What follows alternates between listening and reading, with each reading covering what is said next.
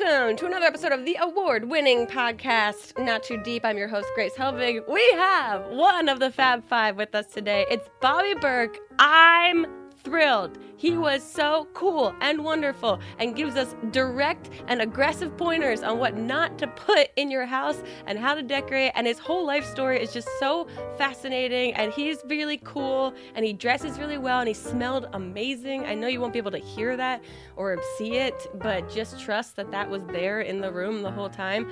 Um, I'm not going to keep rambling. Enjoy this episode of Not Too Deep with Bobby Berk.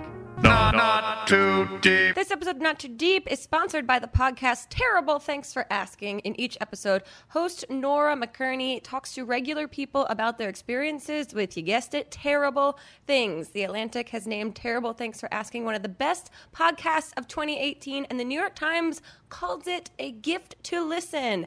You can find Terrible Thanks for Asking wherever you listen to podcasts. Not too deep. I always sound so much deeper, I feel, on one of these mics. Yeah, I feel like I sound like I have more gravitas than I actually like do. I feel like Frasier. Yo, baby, I hear the music coming. Tossed salad and scrambled eggs. Uh, what? Remember the William Macon episode in season two where he was like his fashion icon is Frasier Crane? And we were like, oh yeah, we were like, "N- no, no, that's not a The fashion phrases- icon. Like, the fashion icon of Frasier Crane don't go in the same sentence. icon, maybe you're, Yeah. eh, but not fashion. No, no, no, no. Even like I think his suits were purposely ill-fitting on the show.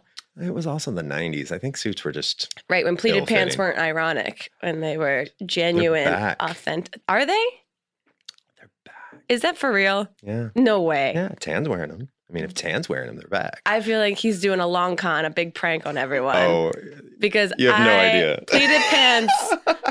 I pleated pants just look like two fupas on your upper thighs, and I don't. I can't get on board with them. remember the show Mr. Cooper? Hanging with Mr. Yeah. Cooper. Cooper, Yeah, Cooper. I hung with Every him. Every time somebody says fupa, that gets in my head. Fupa, fupa, gonna tear the house down. Never fails. You have- Every time someone says fupa. You have a great singing voice. Thank you. Um, I think we've begun. I think that's the absolute correct way to begin with Bobby Berk here on Not Too Deep. Thank you for being here. I really Thank you. appreciate it. My pleasure. Uh, you guys travel like crazy. I'm obsessed with all of you. I follow you on the gram. I follow you on all the social media platforms.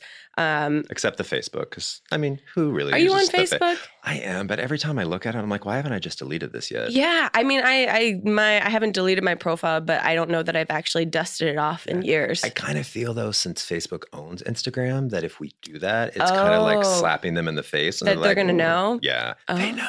True. It, what's your favorite social media platform? What do you go to when you open your Insta. phone? Insta. Yeah. I mean, but you're a visual person. I think aesthetics kind of lend themselves, obviously, to Yeah, Instagram. that's where we all just fall into a deep Instagram hole in our trailer when we're in between scenes trying to ignore each other. really?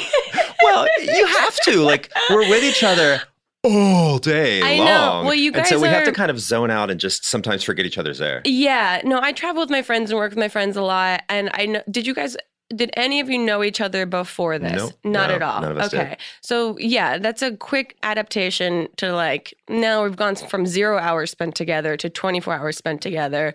What are our like unspoken rules socially with each other? like, do you guys kind of understand each other's triggers now? Of like, Oh, God, okay, yeah. I'm going to give him space right Yeah. now. Well, and also, you know, if you think about how much time you spend with your best friend, Yeah. maybe a few hours a week, hmm you know, at the most, maybe eight hours a week if you're really close. We spend eight to 10 hours a day. A day. For two years. That's so we literally spent more time with each other hmm than probably lifelong best friends have their entire lives. That's so nuts. so yeah, we know how to push each other's buttons really well.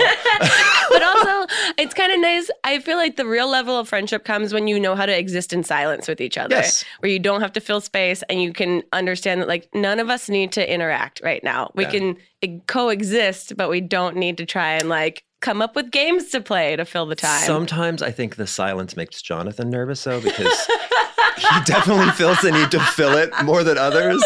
sure, so sure, Tan sure. is like, just give me quiet. And Johnny's like, Teddy, Teddy, Teddy, Teddy. Yeah, have you guys come up with any sort of like your own personal games or like time passers? huh. Or is it just kind of the, the norm? It's the norm. Yeah. Yeah. Off the top of my head, I don't think there's any little games we play except just, you know, life. Just like just being alive and living and thriving. These foolish. You have a very amazing singing voice. Thank you. What's your go-to karaoke song? Hmm. Oddly, I don't like karaoke. Really? Yeah. Why? It's I too- don't know. I think I think it's because ultimately my dream was to always be a singer. Really? And so karaoke is triggering to me now. it's like that just reminds me of a dream lost. exactly. It just reminds me that I'm too old to try out for American Idol. you can. Oh, did my they God, change the age? Uh, oh, I didn't even know that there was an age limit. Is it like becoming the president? Oh, it's the max Yeah. age? Really? Yeah. That seems a little Yeah. limiting. I would love to see a six year old get up there and just fucking wail. Well, that's what America's Got Talent is for. Oh, okay. America's Got Talent. So, got it, got it, got it. America's Got Thank Talent. you. Anyone can get up there. Thank you for schooling me on this. Um, I also don't, although I don't watch American Idol either. really? Okay, what's your go to do? It's true. This like it Bobby's. It is literally true. Ever since American Idol came out, I mean, God, in the late '90s. Yeah. hmm Kelly Clarkson. I, I've n- I don't think I've Ruben. ever seen more than like maybe two minutes of an episode. Just Really? because I'm like, I want to be on. it. I mean, America's Got Talent. You can do it. I think there's still time. I think it can happen. The um okay, I'm super curious. I'm sure you talked about this a million times. But what was the audition process like for you on Queer Eye? Oh, I mean, you've seen American Idol or American's Got Talent. Yeah, you've is it seen, like the- You've seen The Hunger Games, and uh, imagine that all gay, and then that was the audition. But wait, how did they? I mean, because let's go through. You and I have something in common. We both worked at Applebee's. Um, I worked at two different Applebee's in New Jersey. okay. So, as I was just talking about not being able to watch American Idol, literally the memory I went back to was sitting in the parking lot at Applebee's in Denver talking to one of the girls that I worked with, and she was talking about American Idol, and I was like, I just can't watch it. And that's the memory I had telling you about that. And then you went to Applebee's.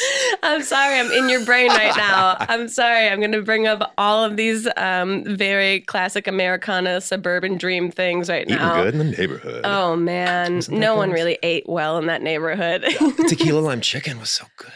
We were there uh, when they had the Weight Watchers menu uh, debuted, um, the What's WW that? menu, Yeah. where it was everything was calorie controlled and all of that. And so that's what all of the servers at the restaurant that I worked at would eat on our breaks because we knew that it's all pre-portioned and prepackaged. That the kitchen didn't co- touch it. Oh, Yeah, that they only they literally put it in a microwave and they heated it up, and so we knew that there was no foul play involved with it. So that's, what that's good it's idea. literally like a bunch of eighteen year olds eating like plain chicken and like sautéed peppers. I remember um, one day it was our holiday party. uh-huh. So the restaurant we were closing early at seven, and at like six fifty eight, this family came in, and the hostess was like, "Oh, you know, I'm so sorry, we're actually closing at seven tonight Uh-huh. for our holiday party." And they looked at their watch and they're like, "Well, I guess we just made it, didn't we?" Oh no! And I'm like, "You have no idea what you guys ate that night." oh I know. I still think that there should be because I've worked at every chain restaurant. and I've done like the Chili's, the Applebee's, the Olive Ruby Tuesdays. Oh yeah. wow! See, I didn't even get that far. uh, my highest achievement was Dave and Buster's, and I only lasted a month, so it was not the best situation. But um, I still, to this day, believe that people in high school should have a course in like um, serving restaurant, like business, just interacting with humans that way, because it really is a study in how humans interact with the world. My husband, for some reason, his dream is to open up a restaurant. Like he Uh-oh. wants a restaurant. Is that so- triggering for you? But no, I'm just like, it's because you've never worked in a restaurant. Oh, yeah, like, yeah. He's a doctor. His first job was Blockbuster. You know, he never worked in a restaurant. And I'm like, you you don't understand. Like, especially a, an individual one. I'm like, as an owner, you got to be there all the time. All it's the not just, time. a, oh, I'm going to do a restaurant and Mhm. it'll run smoothly. No. you live there. Yeah. Yeah. Okay, so talk us through So you worked in Applebee's in Denver. I worked at Applebee's first in Springfield, Missouri, then yeah. in Branson, Missouri. Hell yeah. And I, the Branson, Missouri, I still lived in Springfield, and it was like an hour away, hour and a half. You would so drive? I would I would drive on Friday morning, and I would work a bell, open to close Friday. I Uh-huh. would sleep in the parking lot in my car, what? and then I'd work an open to close Saturday, sleep in the parking lot in my car, and then an open to close Sunday, and then drive home. oh my god. Because if you worked lunch shifts during the week, sometimes you literally make like. Four dollars. Yeah, no, I and then also sometimes when you work lunch shifts on the weekends, you make as much as people did on Tuesday night. Yep. Yeah, so you got to game the system. Yeah. so that's nuts. Okay, and so then from Missouri you moved to Denver, Yeah, yeah. and then in Denver is where you started to get into design furniture. Uh, Yes. So I was still in Denver. I I moved there as the assistant manager of the body shop at the airport, um, and I was making twenty four thousand dollars a year. Whoa, humble and I brag. was like, I'm rich. I have arrived. Rich. I was like, oh my god, I can't believe I'm making so much money and without even a high school degree. No, seriously. Wow. Because I, mean, I was in Missouri working at like a gas station in Yeah. the Gap, and I was like making nothing. So I was like, oh my god, twenty four thousand dollars a year.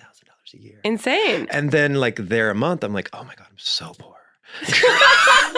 like Denver's so expensive. That's true. Yeah. Um, so I ended up going back to Applebee's to work part time as well. really? Um, I had to have two jobs, and then I worked at. Uh, I was a human resource manager at the Gap. You know, I just did nothing but You did HR at the Gap. Yeah, I did nothing but um, interview. You know, sixteen-year-old girls all day long who Oh wanted to work at the Gap, and then next week they'd quit because they had to work the weekends and they had somewhere they wanted And they had to go. prom. Right. And so all I did was just interview people over and over and over because we were constantly filling. Wow. Um, and then I worked at the Bombay Company. I worked at Express. I was the youngest store manager in Express history. I couldn't even operate the trash compactor yet because I wasn't 18. so basically, you worked at every place you can imagine in a suburban mall. Um, actually, I can tell a little part of it. So I met the owner recently Okay. of American Eagle and American Signature Furniture and DSW, and I was just talking to him and he's telling me stories, and he mentioned American Eagle, and then I was like, "Wait a minute, I used to work for you." I was on payroll yeah, for you. I used to work for you. I'm like, huh, full circle. Amazing. Um, but yeah, so God, um, so then, what? How, how? Where did? The, where does furniture and design fit into this? Like, so I was always into design, um, but in Missouri, like that wasn't really something you did. Like, Sure. there weren't really designers. The only the only decorators I ever saw were designing women. You know, with Delta Yeah, Burke. yeah, yeah. Yeah, yeah, this is Um, pre-internet. This is pre-Pinterest. This is pre-everything. There was yeah. none of that, you know. And I remember when I went into Target, I was probably like eight or nine, Mhm. and they're very, you know, they're big on their designer collaborations. Yeah. Their very first designer collaboration was with Michael Graves, who was an Mm. architect, and he had these amazing toasters and tea kettles and spatulas, and that was the first time I looked at products and items as something that was designed. Before And you I was just that like, from yeah. being eight oh, or I nine years remember old. the exact moment. Wow. I remember standing there looking up at all these spatulas, going, "Ah, these are so cool." It's not just, you know, a spoon is not just something that you spoon stuff with Right. a spoon is something that can bring you joy. Like Yeah. it can look cool too, you know, and it's that was my first time I thought about there's people out there that are making things pretty and thinking about the way things make you feel. Hmm. Um, but again, that wasn't really something in Missouri I thought was ever an option for me. Sure. So then in Denver, I worked for the Bombay Company, which was a retail furniture store. Okay. Kind of got me into liking that as that more. And then after the Bombay Company, I went to L'Occitane. Um, I mean, I've worked for pretty much every retail company out there.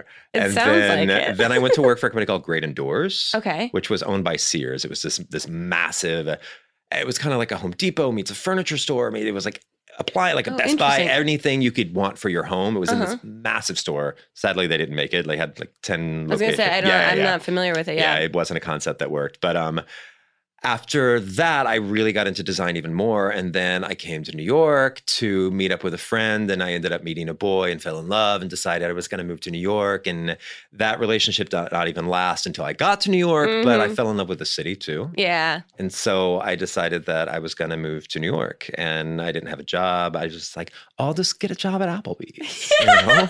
There's I'll a just- killer yeah. Applebee's Yeah. in Times or, or at a restaurant. You know, I had tons of restaurant experience in Denver. I also worked at a high end um, Italian restaurant as well that was owned by the mob. you had a spectrum of opportunity. Yeah. So I'm like, I'll just get a job as a server. Like I can always just do that. You Yeah. know. Um, so I got to New York with like a hundred bucks in a suitcase Wow. and. Uh, quickly learned that restaurants will not hire you in New York unless you have New York City experience. Yes, this is very true. Um, so it took me about three months to find a job, and that was Restoration Hardware. Oh, really? yeah. That was the first job you got Yeah. in New York. Yeah, I was. Uh, they hired me as a design manager at Restoration Hardware, Wow. and so I worked there. I want to say like three months before I got fired. Um, I've been fired from every job I've ever had, by the way. really? Yeah, yeah, yeah. That's what Chrissy Teigen and I relate on that. Her and I we've both been fired from every single job we've ever had. So the can- funny thing is, though, I got fired while Thom Filicia was upstairs filming Queer Eye. Wait, I saw this when you guys did the Yeah. special where you guys are all like having Yep. a brunch together and talking about everything. Yeah, Yeah. I heard you tell him Yeah. that. That's he he was nuts. upstairs filming, not knowing that the little boy that would one day fill his shoes was getting fired. That's fucking nuts. Yeah. Um, but you also can have a clean slate of saying you're not a quitter because you've Oh, literally I- never quit a I've job. Never- yeah, no, that's the thing. Like, I almost think I would get fired on purpose because I'm not a quitter. Like, Yeah. I will not quit something Yeah. unless I have another job. And even then, I still didn't. So I like, I think sometimes would just sabotage myself. Just like, just, Sure. just shoot me. Yeah. Just get me out of here. I remember in New York after Restoration Hardware, I went to work for Bed Bath Beyond. Uh-huh. Um, I can't imagine. Those coupons never expire. And well, back then, the one on 18th Street in New York was the only Bed Yep. Bath Beyond in New York City. uh-huh. I know exactly it. that I've gone in there a million times. did more business than most Bed Bath Beyond districts do in a month. wow. There was a room upstairs where people just sat and counted cash. There was those tubes where the registers just shot cash into the room, and it was like the Quacky Duck. What was his name? McDuck, like yeah. diving through oh, the yeah, yeah. Scrooge um, McDuck. and I, yeah. I ran the whole front end, so the cash registers, checkout, and the customer service. And Bed Bath Beyond has a very open return policy. yes, they do. So it was just nothing but you know soiled sheets and plungers Oh, and AeroBeds. We called them rent a beds because they'd go out on Friday and they'd come back on Monday. wow. Um, and it was just it was it was an intense job. So West Elm was opening up their second store. They had just been acquired by Williams Sonoma. Mm-hmm. They're opening up their first, first big store on 17th and 18th, 6th. yes. Yeah. And so I'm like, I want to work for this cute new Yeah. brand. So I have clean faxed- sheets. yeah, I faxed my resume to them from work. oh, you faxed. And Bed Bath Beyond is very um budget focused. Sure. And so you don't get confirmations that your faxes went through because that would be a waste of paper. But what happened was you get a confirmation if it doesn't go through. okay. But I didn't know that.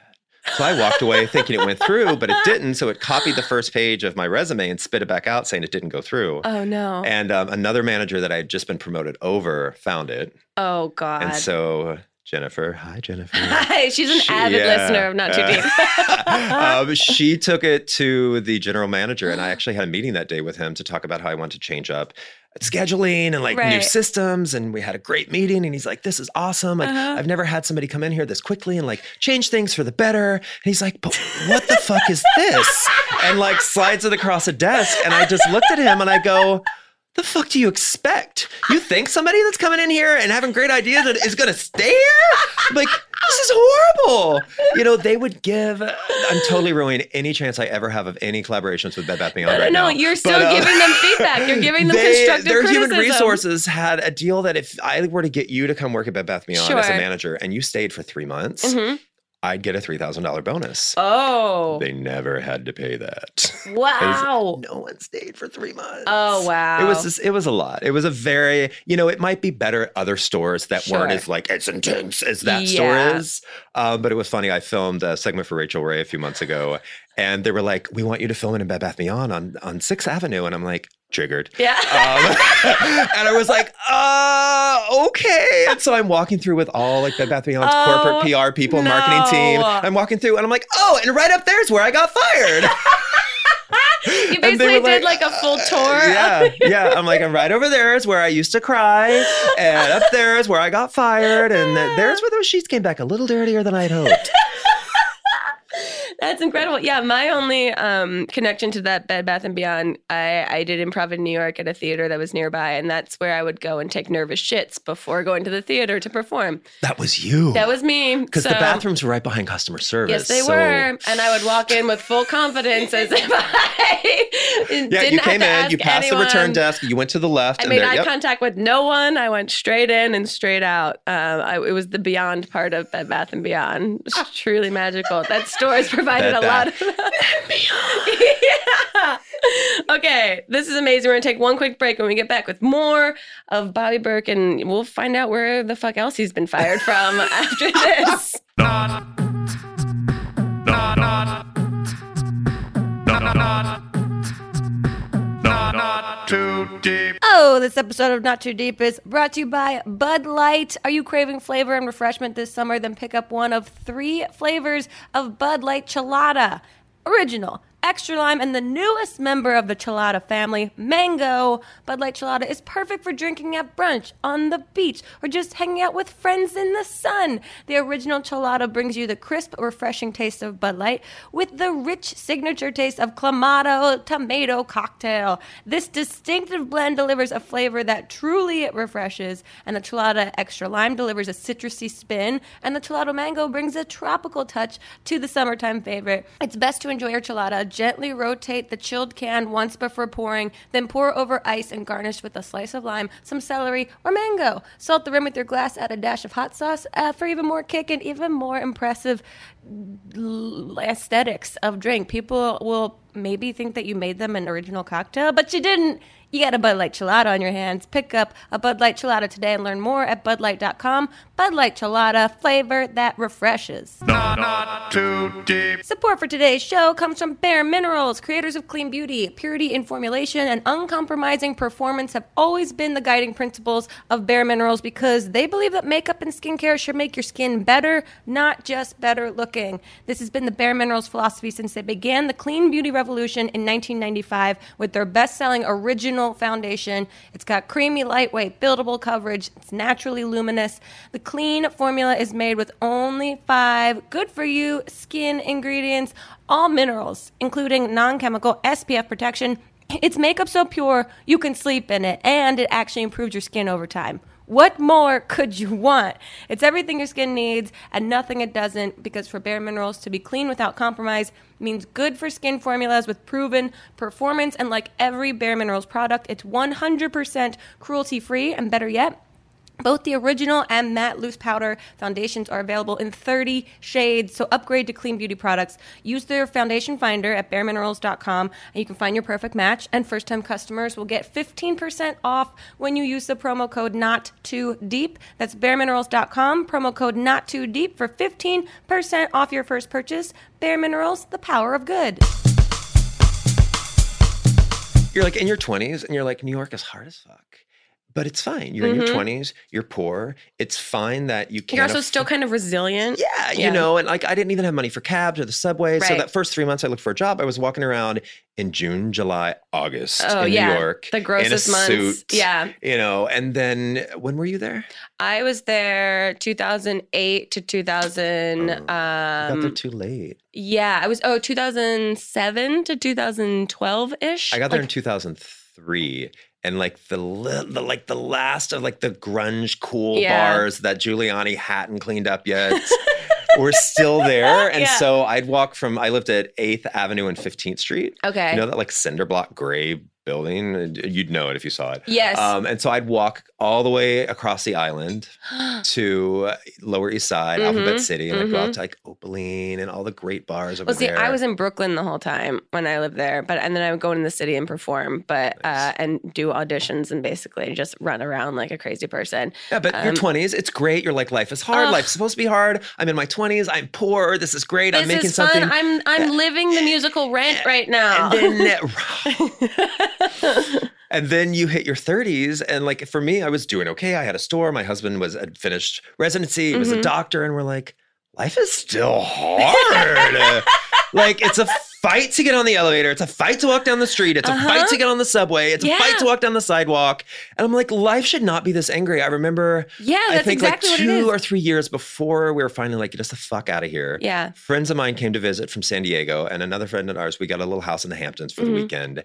And, uh, you know, I'm like twitching. I'm a New Yorker. I'm like smoking my cigarettes. And our friend Billy and Michael, they were there. And people were like, oh, how is San Diego? How's Yeah. California? Like, oh, it's just, it's chill. You know, it's just real chill.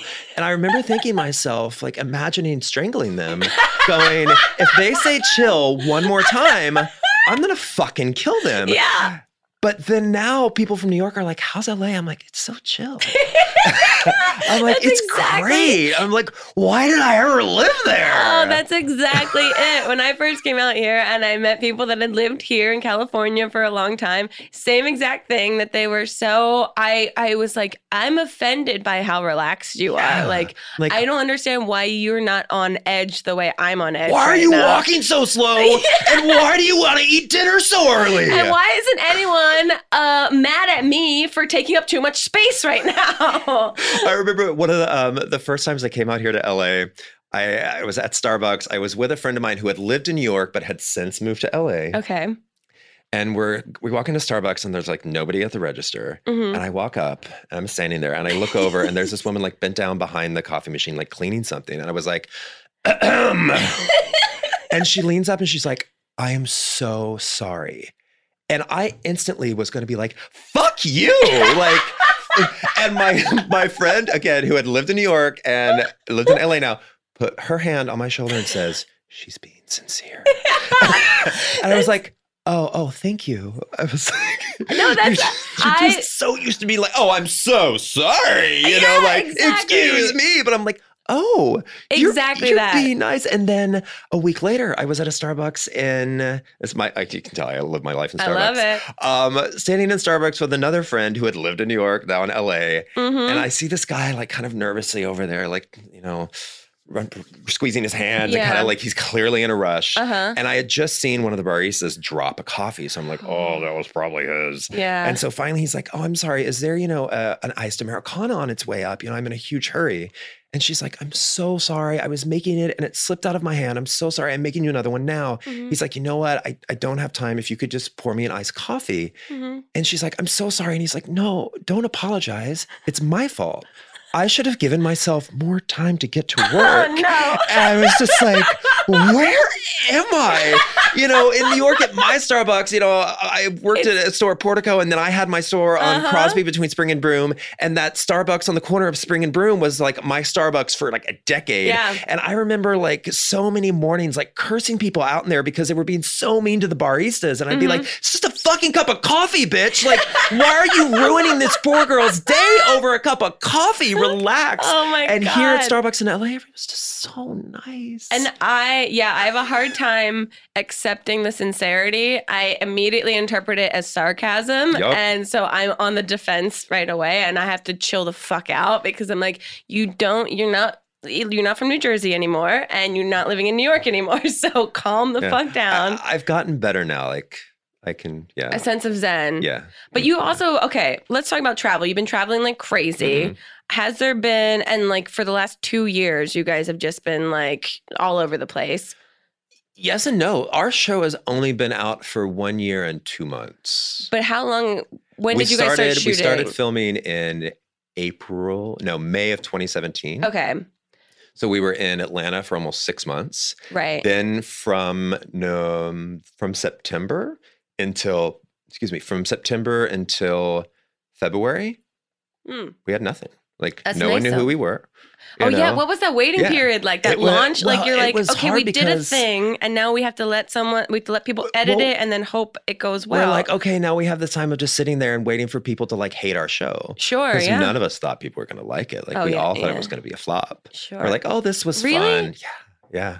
That's so nuts. Because though. the press that came out before the show actually launched, none of it was positive. oh, see, I'm not was familiar like, with any of that. everyone was like, what do we need the show for now? Like, this is not the time. Like, this is just offensive that they think that this show would work nowadays. Like, wow, that five gay guys could come in and like redo this straight guy. Like, yeah. So we're like, oh God, this is going to be a mess. Yeah. Luckily, I mean, it wasn't. But um, so yeah, it came out February 7th, 2018.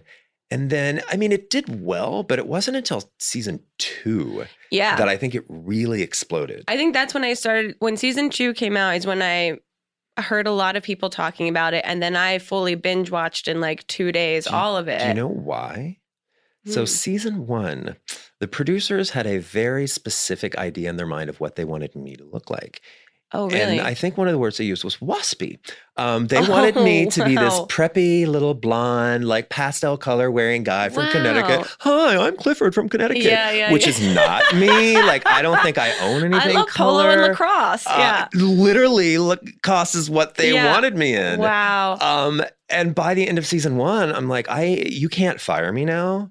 I am not wearing this anymore. And so season two was more successful because you guys were I more yourselves. me. Yeah. No, that's. I'm kidding, but But no, that's. I'm not that's, kidding about the the but- colors. Yeah, that's so nuts. and as someone that you know has an eye for aesthetics, you're like, I don't want. This is not who I, I- am. honestly, and also, I- in a show that you're encouraging people to be authentically themselves, like, Here's why I well, A, the show did not start out like that. oh really? Um, but I think and the, it was David Collins, the creator of the show, that had Mm-hmm. this idea in his mind. And I think it was because he had been there from the beginning, from the original. Right. And there was Carson. He was the blonde. Yes. He wore the bright colors. He was the preppy. And I think in his mind, he was like, all right, Bobby's the blonde. So Mm-hmm. He needs to dress like kind of like Carson did. yes. And you know, because he hadn't seen the new iteration yet, he Mm-hmm. just had in his mind what the original show and how it was successful and why it was successful and how Yeah. successful the original Fab Five were. So he's like, all right, we're gonna do it the same. We're gonna do it. formula works. Yeah, this formula works. Why would we change it? All right, you're the Mhm. blonde, wear a lot of bright colors, you know. And so there was nothing that he was trying to like make me not be myself. It was just he had it in his mind. Here's a successful formulation. Why would we deviate from that? yeah.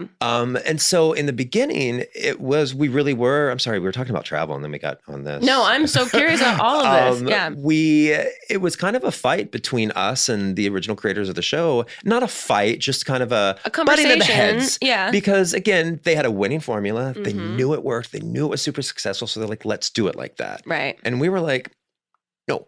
Um, um, in 2018, we don't think five gay guys going into a straight guy's house and telling him everything that's wrong with Yeah. him and ripping him apart and me ripping their house apart and breaking things. yeah. I don't think that's going to work now. I mean, people are going to be like, yeah, exactly. We didn't need this again. hmm So like, how about we go in and we find everything that's great about them? Because clearly these people don't see anything great about themselves. That's why they're on this show and build them up. Yeah. You know, and this show being about building people up and Mhm. self love. And so in the beginning, it, again, not a fight, but a, you know, a, a fight of creative minds of, uh, It's a creative know, consultation that you guys have. It's a collaboration, is know, what's going on. On our um, discovery days, Yeah. um, our deshoveling, we that's the day on Tuesdays where we go in and we meet them and we start tearing apart the house and looking. Right. And it was always like, do more, tear apart more. And we're like, no. we like, don't. These are the people's yeah. I'm like, I'm not gonna go in. I'm like, and their wives are there too, and be like, this house is hideous, you know. but I'm like, he wasn't the one that decorated it, she was. I'm like, I'm not gonna break this poor woman's heart. I'm like, that's But not what we're gonna do. So it wasn't until probably like season or episode four where we're finally like dug our heels in and we're like, no, let us do this. Yeah. And then it came out and they were like, yes, this works now. That makes sense because also you're watching and you're you're creating a show that you would want to watch if you weren't Right. part of it. You know, that's kind of like my litmus test for creating anything is like if I heard this or saw this or whatever, would I want to watch it Yeah. myself? And and the original show definitely was groundbreaking in its time. For you the know. time period, yeah. There were no real gay people on Mhm. on TV. Um, even um, Jack from Will and Grace, he hadn't even technically come out True, in his real yeah. life yet. Yeah. Um, so the world was okay with five gay guys on television as long as they were these like flamboyantly dressed, Yeah. over the top gay guys. Not that they were over the top gay guys, but you know, But I saw Thom like, post like a throwback photo of like their old like Yeah, people like it was some cover and it's a lot of there's a lot of ascots you know, and like they're they're fashion designers and their haircuts and their cookers and their designers Yeah. and like the world was okay as long as we stood in our lane of being those creative gays. right. But it wouldn't have been okay if, you know, they had talked about their husbands and their boyfriends and wanting kids and like actually Yeah. being real people. Yeah. Where us, we wanted to make sure that we were seen as real people and not those caricatures of Mhm. what people think gays are. Right. We wanted everyone in middle America who may have not ever met a gay person or in Ethiopia or Saudi Arabia, where Mhm. we air as well, to see us as just regular guys. You're fully know? formed human beings at the end of the day. That's what I respected so much the episode where you didn't want to go into the church. Um, and that was for me a real like kind of turning point of like, oh, this is a real show. Like these are people that are having real reactions. A producer didn't set up this moment for you to have like I got and in trouble for that. But I mean, to be fair, it's the most honest situation and like very, very cool, regardless of what happened behind the scenes of everything. I think it was really awesome to see that that was allowed, you Yeah. know, that that was like a real moment on TV that you were, you're not acting uncomfortable. No. You are genuinely uncomfortable and you're standing up for yourself without making the other person feel bad or making anyone else Yeah. feel bad.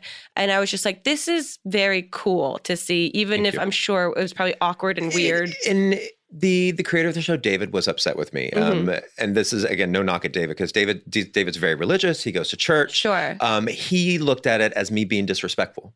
Um, and he was like, Hmm. I can't believe you did that, not going in there. It was so disrespectful. And I'm like, we had to uh, come to Jesus, no pun intended, Yeah. conversation where I was like, it wasn't me being disrespectful. It was just me protecting my own mental health. Mhm. You know, that's a trigger for me. Yeah. Um, and in the end, he was like, I get it. You're right. You know, I'm sorry. Mhm. It's just for me, being religious, loving the church, I saw that as a slap in the face. And he's like, I see now that it wasn't. And I'm, you know, but that's so, the cool thing yeah. is like it's a conversation starter to Yep. say the least about that scene that I was like, this is really cool because things like exactly that, it causes people to start asking questions about where is the offense? There's no real offense. It's everyone has their own story and their own history and their own like um, relationship with religion in some way. And I think it's really cool to be able in a very kind of genuine like it was subtle too. It didn't seem like it was this big like yeah, I was just like, I'm moment. Yeah. Yeah. And that's what I was like, cool. This is very cool. I like the direction that this is all going right now.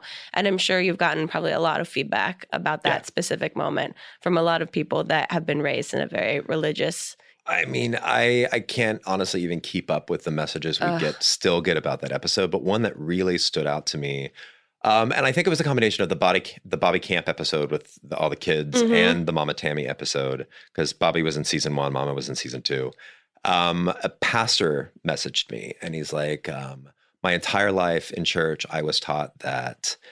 gays were wrong, gays were bad, gays were an abomination, that it was a choice to live this Sodom and Gomorrah lifestyle. Um, and that's what I've taught in my church as well. I've taught that God hates gays and blah, blah, blah. But seeing the episode where you talk about every day of your life crying and begging and praying God to make you not gay, Mhm. he's like, literally changed my life. And I will never teach that hate in my church again. I will never teach my congregation or anyone that being gay is is wrong and then it's a choice and abomination. He's like, it really made me see that you are born that way and it's not a choice. And if you are born that way, how can I believe that God, you know, is the all powerful and nothing happens for a reason. Everything is in God's plan. eh, But then also at the same time say, oh, well, you couldn't, you know, if you were born that way, it's wrong. Well, I was born that way because, you know, quote unquote, God made me that way. And Yeah. he's like, I, I can't, I can't make that work together. Mhm. So I just have to accept it. Wow. That's so intense and beautiful and wonderful. And and the amount of other messages I've gotten from people in congregations or pastors who have said they have told their congregation that watching Queer Eye is homework. Like Really? you need to go home and specifically watch the the Bobby Camp episode and the Mama Tammy episode. So even though I, I'm still not part of the church, I, I don't have any desire to be. Mhm. Just the fact that our show is maybe, well, it's definitely helping young LGBTQ youth not go through the self hate Yeah. that a lot of us had to go through growing up. yeah. No, that right there means a lot. the impact is uh, immeasurable i can imagine that it's one of those things that's now just fully taken off that it's like you you guys are all seemingly genuine wonderful souls that i'm sure you want to keep up with all the messages that you get but it, i can imagine that it's so overwhelming that even to start like responding to people and replying and like looking through your dms and things like that must be just like a the full first day the show came out, I remember like I woke up because of course it, we're on the West Coast, so I woke up after people had already started watching it, Mhm. and I started looking at my DMs and started responding. I went out, I laid on the sofa, and the next time I looked at the clock, it was 7 p.m. and I had been up at like six. And I'm like, oh God, I just fell down a deep hole yep, of DMs. yep yep yep And then for the first few months, I did, I really kept up on them. And it actually started causing problems between my husband and I. yeah I Because mean, if I was home, I was impo- on the sofa. I wasn't watching TV with him. I wasn't doing anything. I was responding. So I Mhm. finally, I actually, I, I have one of my um, team does my not all my social media, but Yeah. she makes sure that we're responding to people and keeping up Yes. because I had to detach myself from it. Tan did as well. yeah Um, because both of our husbands were like, put your phones down. But we felt such an obligation to Yes. to respond to these people that we had had an effect on because we didn't want them to think that it was bullshit and that we were Right. fake. We're like, we really want to genuinely connect with them. but we just couldn't. Oh, it's we couldn't keep up impossible. it. It's an impossible task. I also think it's really cool that you and Tan both openly talk about your relationships on the show. Was that a conscious choice, or is that just somebody like messaged us yesterday and they're like, funny thing is, my mom and I, all the way through season one and two, when Tan and Bobby would talk about how they were married, we thought they were married to each other. and it's not the first time I've heard that. Really? Because Tan and I will say, I'm like, you know, Tan and I are married. Tan and I are both married. Tan will be like, Bobby and I are both married. And so Yeah, many so people funny. think that we're married to each other.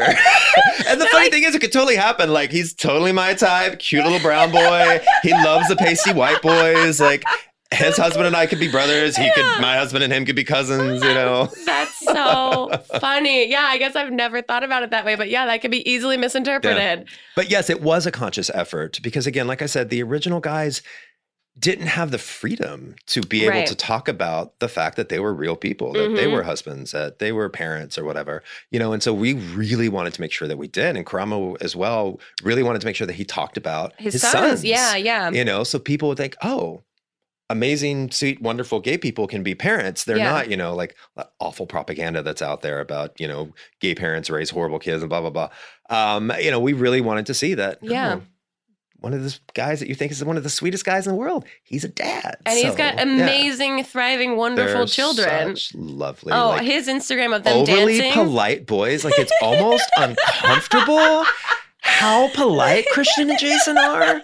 I'm just like, you don't need to call me Mr. Bobby. Just oh, just so call me Bobby. That's you so know, they're just they're sweet. So sweet and well behaved. I mean, Ugh. was like they're such pain in the ass, but you know, like as all kids are to their dad. Sure. But he's done such a good job with those boys. They're so polite. They're so respectful. That's They're awesome. just so smart and intelligent. He did a really good job with them. Was your husband on board about you being so open about the relationship publicly? Yeah, I mean, we've been I guess together there's for to compare it yeah, we've been together for 15 years. Yeah, so you're like, we're solid. You know, we've we've always been very open. I'm like, I don't I don't think it was ever a conversation because it was it's not really it shouldn't be a conversation. I'm Yeah, like, it's yeah, I'm married. I normal. have a husband. Like that's just it's part not a of it. secret. Yeah. yeah. I know. I think it's so great. You guys on your Instagram are cute as heck. Um, your photos together are literal couple goals constantly. You guys just went to PF Chang's and had a date. Because this is when I saw that you worked at Applebee's and that you and your husband just went on a date to PF Chang's, I was like, "We're like soul sisters. This is my favorite Got me some human." lettuce wraps. and- yeah, wait, tell no, me about so this. I was landing from North Carolina. I was out dealing with um, the launch of my new furniture line, Mhm. and he was getting on a plane to go to New York. He still goes back. Um, he has an office in Darien, Connecticut. He's Okay. a doctor. He goes back once a month for his patients there. And uh, we hadn't seen each other in two weeks, and so we got like two and a half hours together. You know, he came to the airport a little early, and you know the Ah. only like long time dining location in the airport was PF Chang's. So we're like, well, let's go to PF Chang's. I love Yeah. that so much. That is honestly, I'm writing that down to tell my boyfriend, like, we don't even have to be arriving or departing on a plane. I just want to go to LAX and go to PF Chang's with you, please. Um, okay, we're going to take one last quick break. And when we get back, I have a million Twitter questions for Okay. you. If you do not mind, we'll be Yeah. right back with Bobby Berk on Not Too Deep. Not.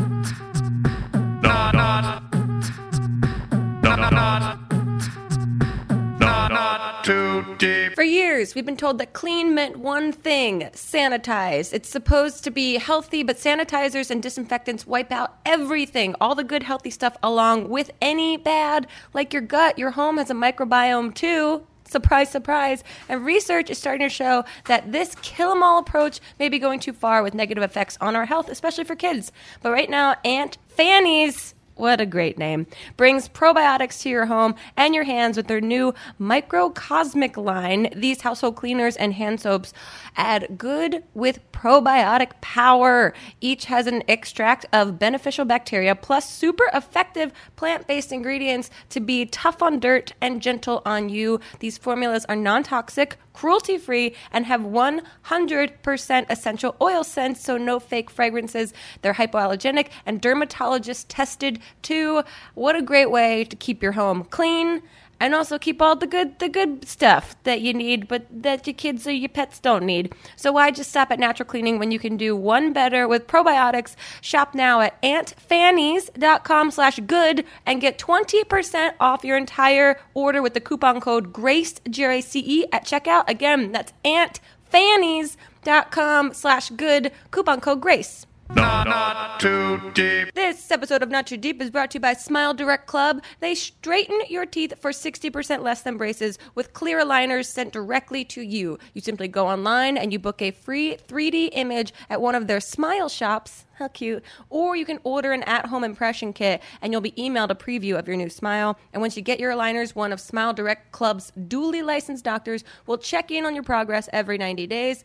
Most new smiles take six months on average, so visit smiledirect.club.com for free, real, before and after photos from some of 550,000 plus satisfied grinners. Also cute. I don't know why I said they're free photos.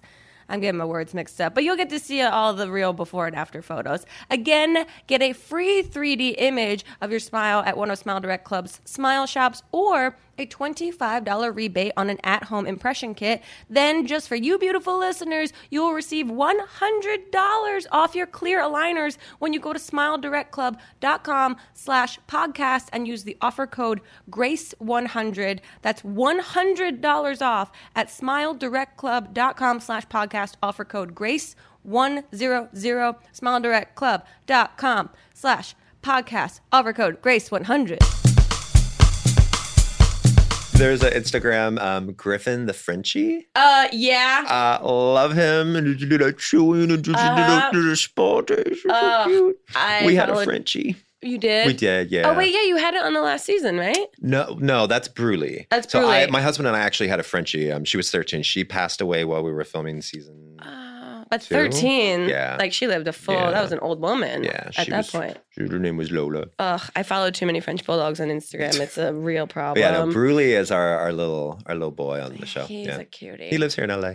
Oh, really? Yep. Wait, so he's not one of yours actual No, dogs? no, he was one of our producers who lives here in LA. It was her dog. Oh.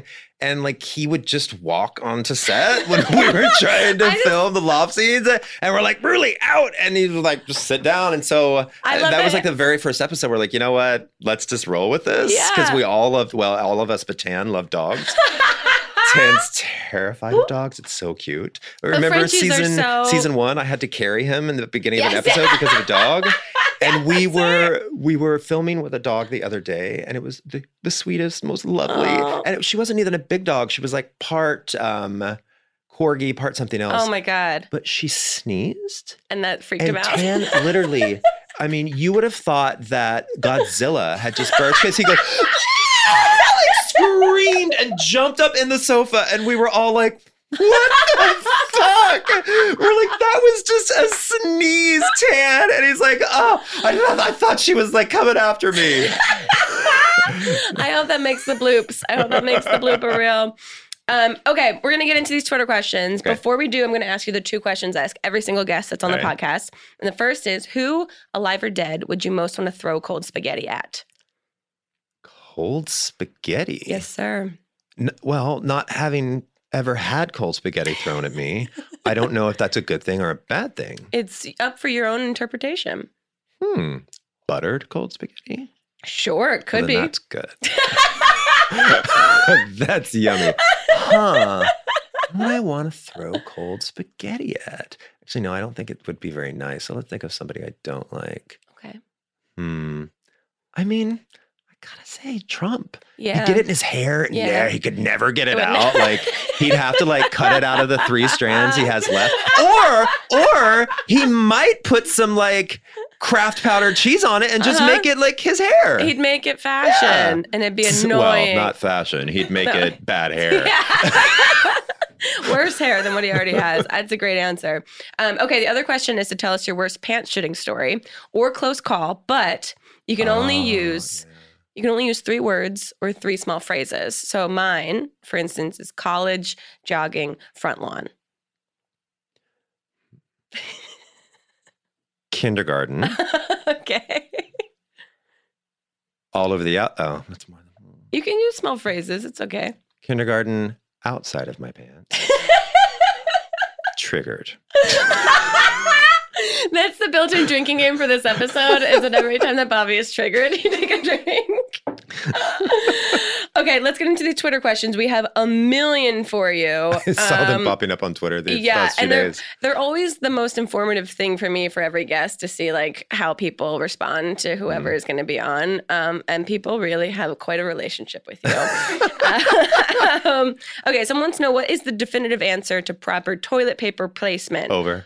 Over. Mm, Okay, well, you heard it. absolutely. Why? Why? Wha- Be- I mean, Your face got so disgusted at the idea of under.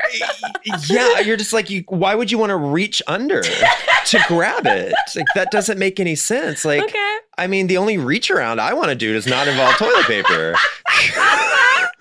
Very fair. And now I see why you got fired from Bed Bath and Beyond. Okay.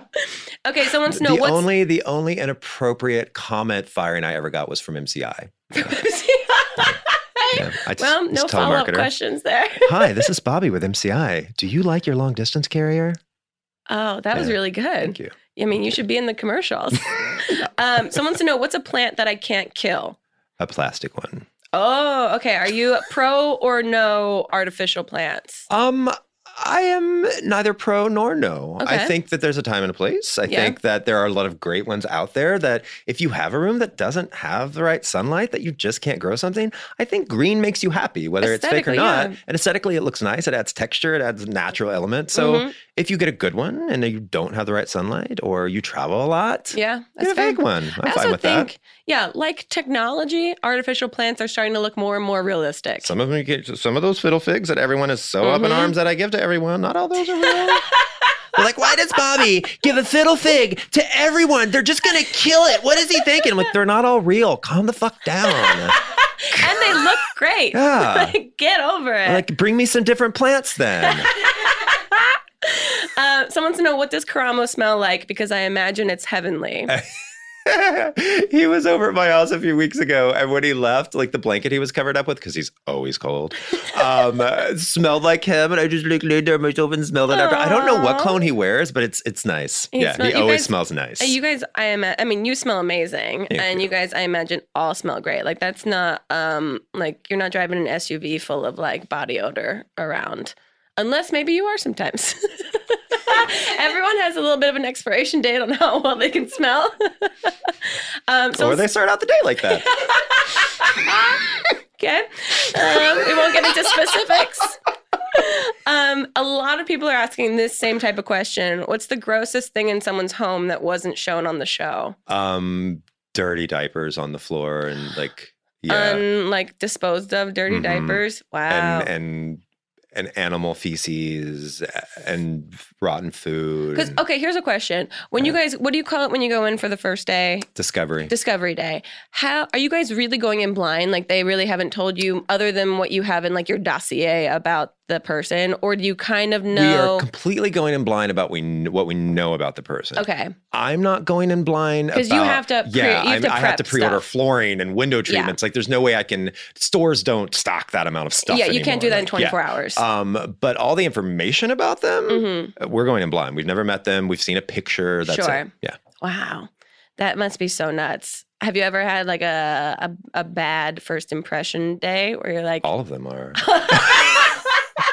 um, and they're the the particular episode I'm talking about with the the feces Uh-huh. and the, like anytime the cameras weren't rolling, we put on masks. really? Air- yeah, it was it was just a, a situation. The air quality smelled lethal, like Yikes. unhealthy. Yikes. Well, you guys played it off very well. So kudos to you. um, a lot of people are asking, how does he feel being the true MVP of Queer Eye? Because you really, and there's so many jokes that float around of like, Anthony says, put an avocado on it and you give them a whole fucking new house. like, it's, We all have our have a- roles. None of it a- would work without each and every one of our roles. It's just a given that interior design is more labor intensive. It and you have doesn't a mean it's team any that more helps important. you out, right? On the Of show. course. Yeah, yeah, yeah. God, yeah. You're not in there like, no, I mean season one and two, I was definitely in there way more because my team was way smaller. right. Um, but no, I have an amazing team. My my um, art director Tommy, he was the art director for Extreme Home Makeover. Oh, cool. so like he knows how to build a house in a week. Yeah, yeah. So without him, I wouldn't get any of this done because he really knows how to make sure that everything we need gets there when it's supposed to. Yeah. Oh, that's great. That's so helpful. And then you guys get into a rhythm of working together, and Yeah. I'm sure it's gotten Yeah. slightly easier, even so, though like, it's season one and two, as you know, they were shot together. It was all Mhm. intertwined.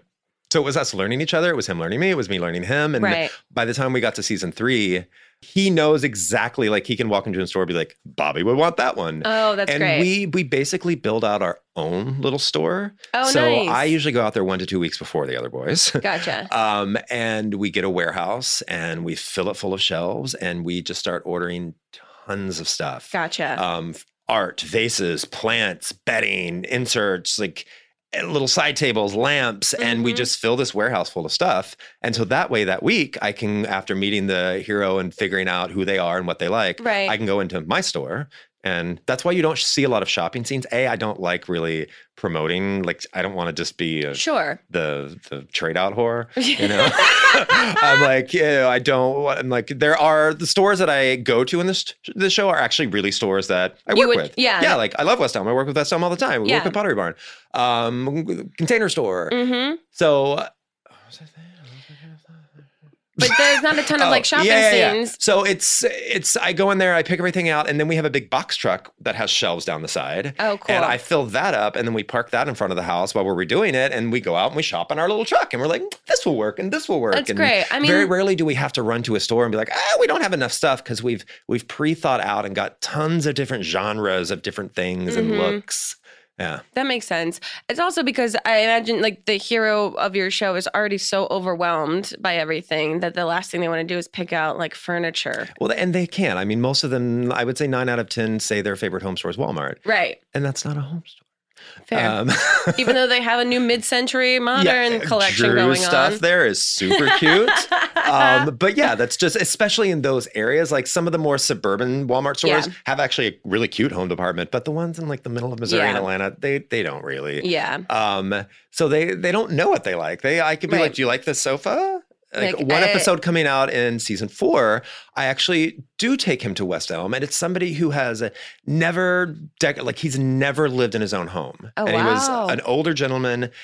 Like lived with his family as older, moved in with his parents to Mhm. take care of them, um, and so he had never decorated a place for himself. So he Oh, had wow. literally zero idea of what he liked. So I took him to the store. I'm like, "Do you like that? Oh yeah, yeah, that's great." I'm like, yeah. Do you like that? Oh yeah, that's great. And I'd like purposely point to like ugly stuff and be like, do you like that? Oh yeah, that's great. And I'm like, what do you like about it? I'm like, because you've told me you like everything. Yeah. And you can't. He's like, well, no, it's all great. I'm like, ah, come on, give me something. you know, some of them like they give me nothing. Yeah. You know, and a lot of times people are like, why do you paint so many of your walls blue or gray? I'm like, because they didn't give me anything. And that's a I know they're gonna like blue or gray. you know, I'm not just gonna throw, I'm like, oh, well, they didn't give me anything, and I haven't used pink, so I'm gonna use pink. I'm like, that's not what the show is. The Right. show is about using design to affect their lives and make them happy. You know, it's not about me just doing showing all my tricks. Right, right, know? right. Yeah, you're not on Trading Spaces right now.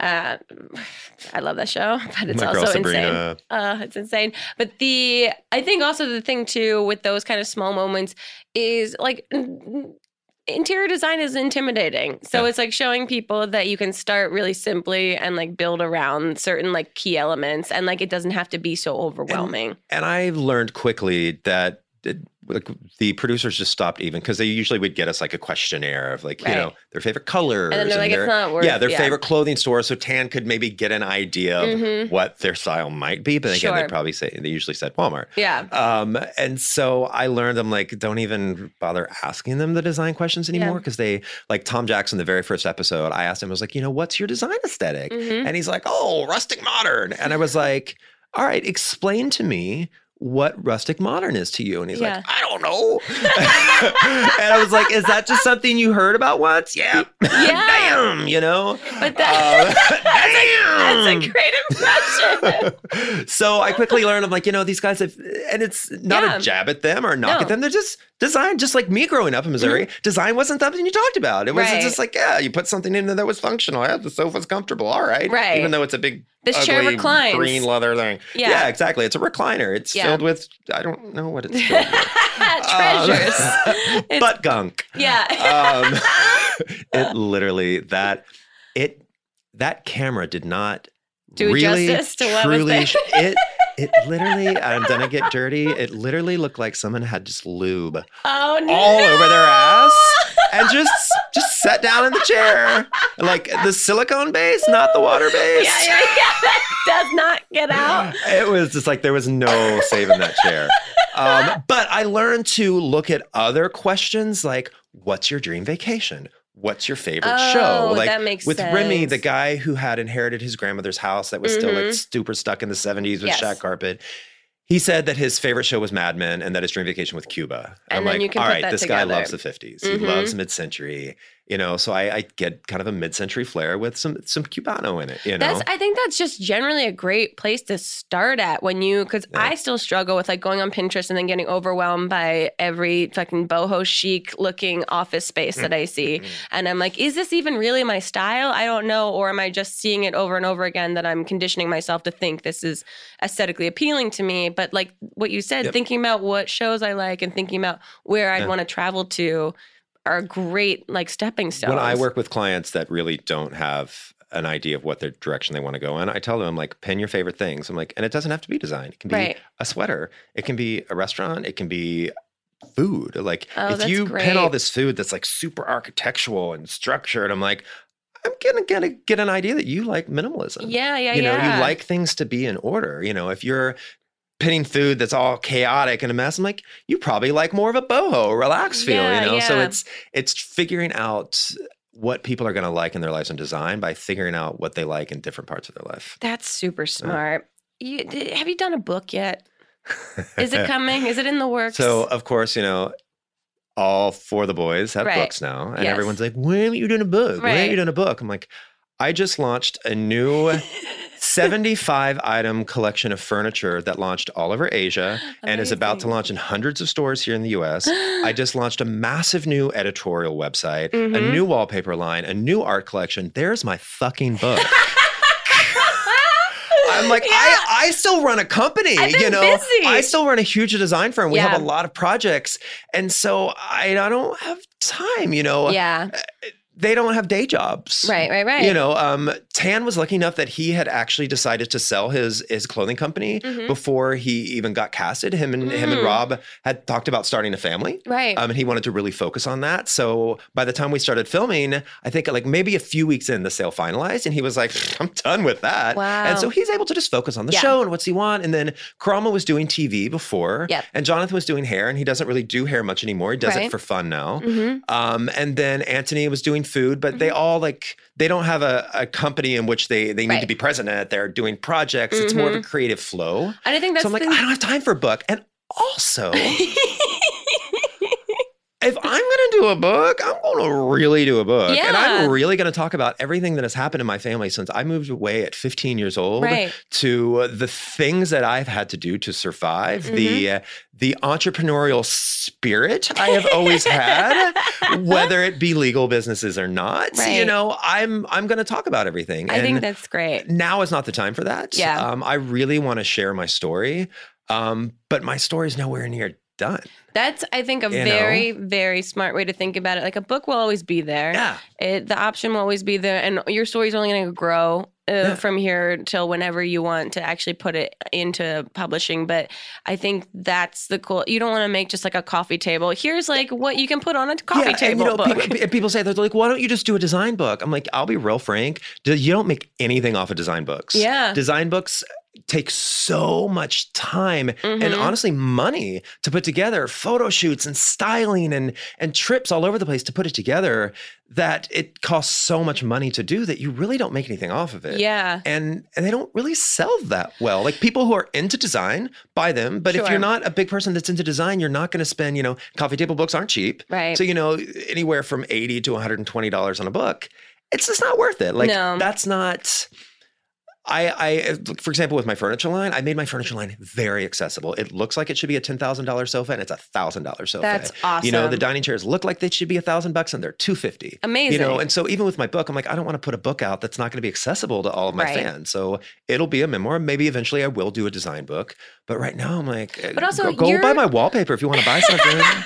well, that also, I looked at your website. Like you said, you have this amazingly goop esque lifestyle website going on right now. I love when people say that. it's beautiful. Coming for you, Gwyneth. But I feel like a lot of the things that people probably think they want from a design book from you are kind of covered on your Yes. website or being touched on on your website or have already been talked about by you in episodes. And I'm not coming for you, Gwyneth. I believe in the law of abundance. There's enough out there for both of us. I'm just kidding. Um, but yeah, that's what my site is about. Like, I, I want to be able to constantly be giving people information Mhm. about life. And it's not just a design website. Well, that's what I loved about it. it's a it. lifestyle site. It was, I mean, I opened it up and it's just fucking deviled eggs recipe right there and matzo ball soup. And I was like, I subscribe to this. Yes. I want to know everything Health about this. So my chef, hmm um, he's my chef and my trainer, and Okay. that sounds so bougie every time I say it. But so I met him in Kansas City when we were filming there. He was a trainer at the gym. oh, wow. And Tan and Antoni and I all walked in and we're like, we'll take the cute gay one. Um, actually, not gay though. um, engaged to a woman. Sarah's amazing. Uh, but he's like, you know, in Kansas City, there aren't a lot of guys necessarily Sure. that are like really great bodies and take care of themselves and Mhm. like super well groomed. And our, Right. you know, he lived in London. He was super articulate. So we're like, oh yeah, he's the gay one yeah. you know, but he's not. Um, and so I just I fell in love with him as like my bro and my friend, Mhm. and we're tra- we travel so much and we're so gone that it's you know it's not ravished Antoni's body. It's he's obviously had a lot of time to work on that, Yeah. but the rest of us we don't uh, we're not as focused on it because we're always traveling. You're So I'm like, I need somebody who is going to force me Yep. to work out twice a day, and he's gonna cook for me and cook healthy. hmm So I'm like, you know what? Do you want to move to LA? And then I was like, you know, we decided to launch the site, and I'm like, I actually, I want to, I want to be like Oprah, like Yeah. creating Dr. Phil and Nate, and like I want to turn you into a You're gonna- brand, and like I want you because he wasn't just a trainer; he went to culinary school. Oh, cool. So he's a chef and a trainer and all into health. And I'm like, you have something to offer to people about telling them how to achieve their fitness goals in a realistic way and awesome. food. And so I'm like, why don't you come to LA, Mhm. be my trainer and my chef, but then also be a contributor to my website. And Cool. Well, you know, I want to help him build his career as well. That's awesome. He's your Dr. Phil. yes, but what is his name? not- his name's Zach. His name's Zach. Yep, okay. Zach Feldman. And so your website, I mean, it looks aesthetically so pleasing. It's really pretty and also just like not overwhelming. Like it's very easy to manage. And so it's basically anything lifestyle oriented. travel, health and fitness, food, design, fashion, and we do have like a, a shopping area on it. Yeah, but I we saw don't that. we don't sell anything. It's just like my favorite things that I Mhm. like. It just links back to whoever's selling it. Oh, you know, so people are always like, "Oh, what do you recommend for? What do you recommend for that?" Mhm. Don't want to sell anything on my site. Yeah. I built my business on e-commerce, and e-commerce is hard. Mhm. you know, I just like I would just rather recommend my favorite little shops, my favorite things to people. Um, when we first launched, I think the the only angry tweet that I kept seeing over and over was people like, um, Bobby has a seventy-five dollar candle on his website. Um, yeah, thanks, but no fucking thanks. and I'm like, okay, you know, let's break this down, bitch. You know what? If you don't want to spend seventy-five dollars on a candle, that's fine. Mhm. But you spent a hundred bucks out at the bar last night, and you don't even remember it. I spent seventy-nine bucks on a candle that is going to last me for months and smells great, and it's going to bring me fucking joy. So don't knock my financial choices because you're making the wrong ones. I love Yeah, it's all it's all about your priorities in life. If you want to go out, I'm not saying, um, you spent a hundred dollars on drinks last night. Um, no thanks. No, you know, Uh, I also have a twelve dollar candle. It's yeah. just, you know, There's options. yeah. I Get love that. it. Also, if I, I'm putting out there, you should start a YouTube channel and just responding to tweets like that. I would watch it religiously. I- it's on my list. I love it. it's Um, on my list. Bobby, we've reached the end of the podcast. Oh. Thank you so much for being here. Thank. Before you go, every guest that makes time for us, we give them a personalized At fortune first, I thought that was a big chunk of cheddar. yeah, no, that was that's um, that's my over there. aesthetic. Yeah, that's the one thing that I think makes a room really feel like home. so this is for you. If you want to get your ASMR on, go Yep. for it.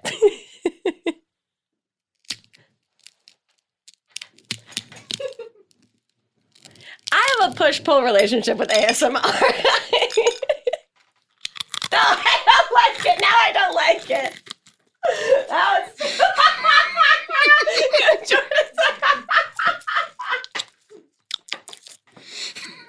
no, no, veto, veto.